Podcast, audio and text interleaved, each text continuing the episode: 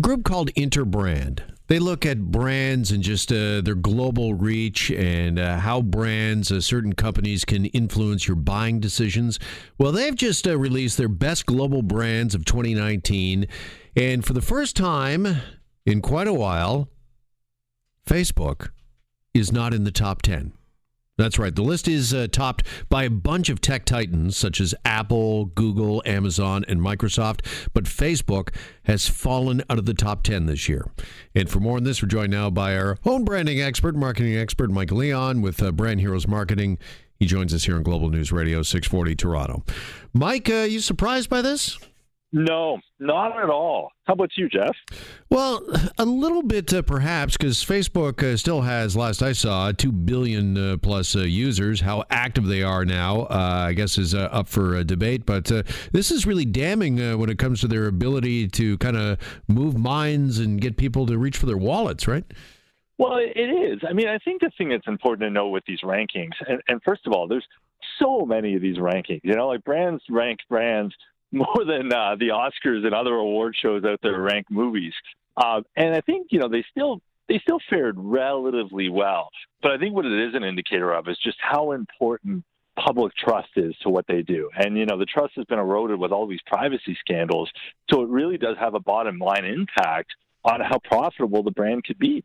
All right, so what is this the survey from Interbrand telling us that people do not believe in Facebook, don't trust it anymore, and they're just not using the site, or they don't trust some of the recommendations, uh, some of the buying recommendations that uh, Facebook sends their way?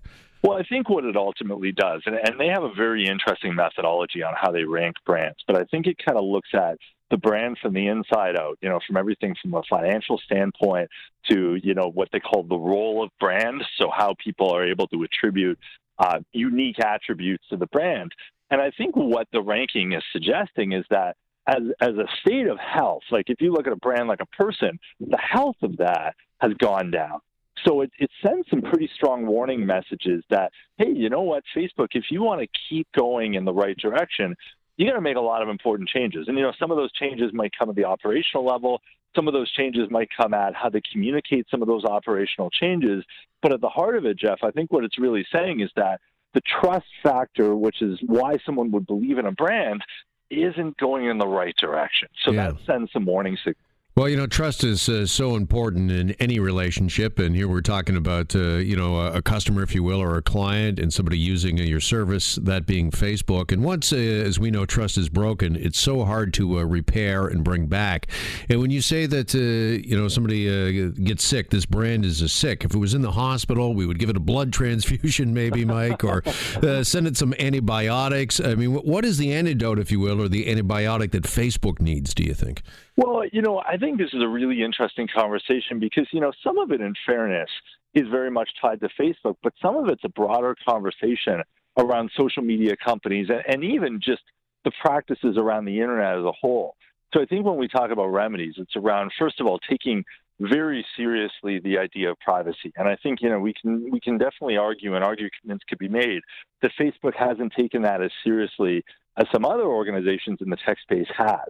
So I think you know if you talk about remedies, I think one of them is very much that you know make make it clear to people that you may not have all the answers as a brand, but you recognize there's a problem and you're taking big steps to help solve that problem. So that that's one of the biggest ones that there's an intent to change and there's a recognition that there's the need for change.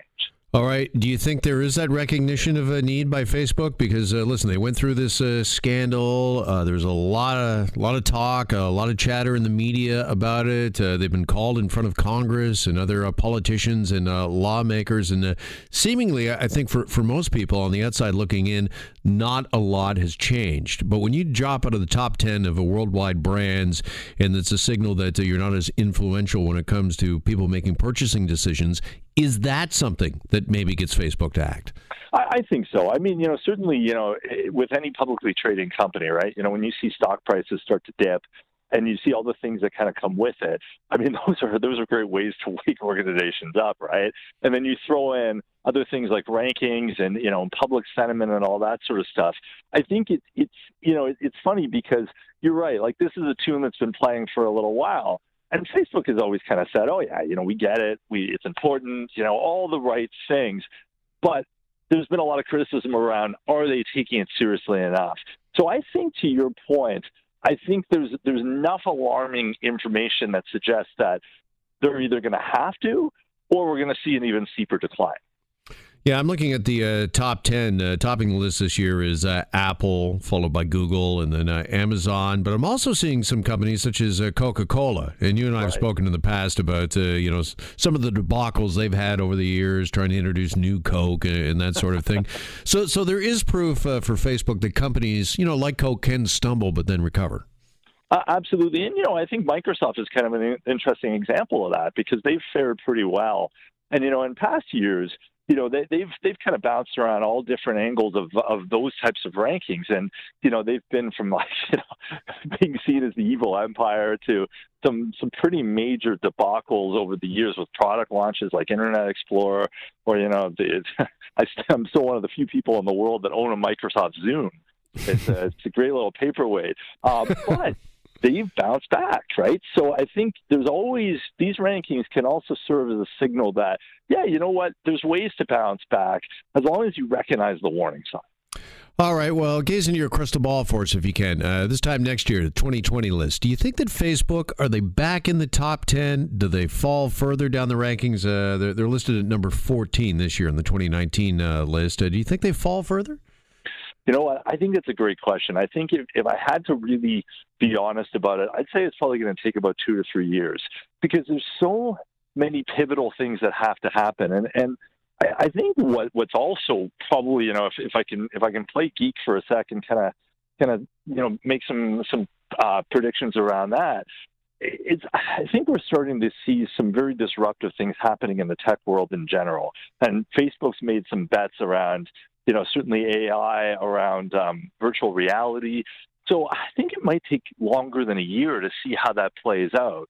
So I don't know how much that will impact their rankings, but I would hope within a year they'll at least start to see some positive movement. So this is kind of like, uh, as the old saying goes, trying to uh, turn the Titanic, turn around the Titanic. It's yet to be seen whether or not the Facebook, if Facebook isn't indeed the Titanic. We'll see if it sinks or if it stays uh, afloat, uh, as it were. But uh, yeah, this is not some small, nimble company that you can make just a couple of quick changes and see a direct impact. Well, absolutely. And you know what, Jeff? I think, you know, we can also make the argument too, and forgive me if I sound too dramatic about this, but, you know, history has shown us that there's, there's certain organizations that can stand the test of time. And then there's some where the categories they play in eventually run their course. And Kodak is an excellent example of that, right? Because, you know, back when everybody was taking photos with film, you know, they were top dog. And then eventually it got to the point where they were struggling to even understand their own relevance in the world. So they had to really shift, and brands like Polaroid have really done that. With social networking, there's a lot of chapter, chatter around what's the future of that? What's that going to look like? And when your whole business is literally inventing a category and that category changes, can you keep up with those changes? So those will be some really interesting things to see if they happen or not. All right, Mike, great discussion as always. Really appreciate the time and enjoy your weekend. You as well. Thank you so much.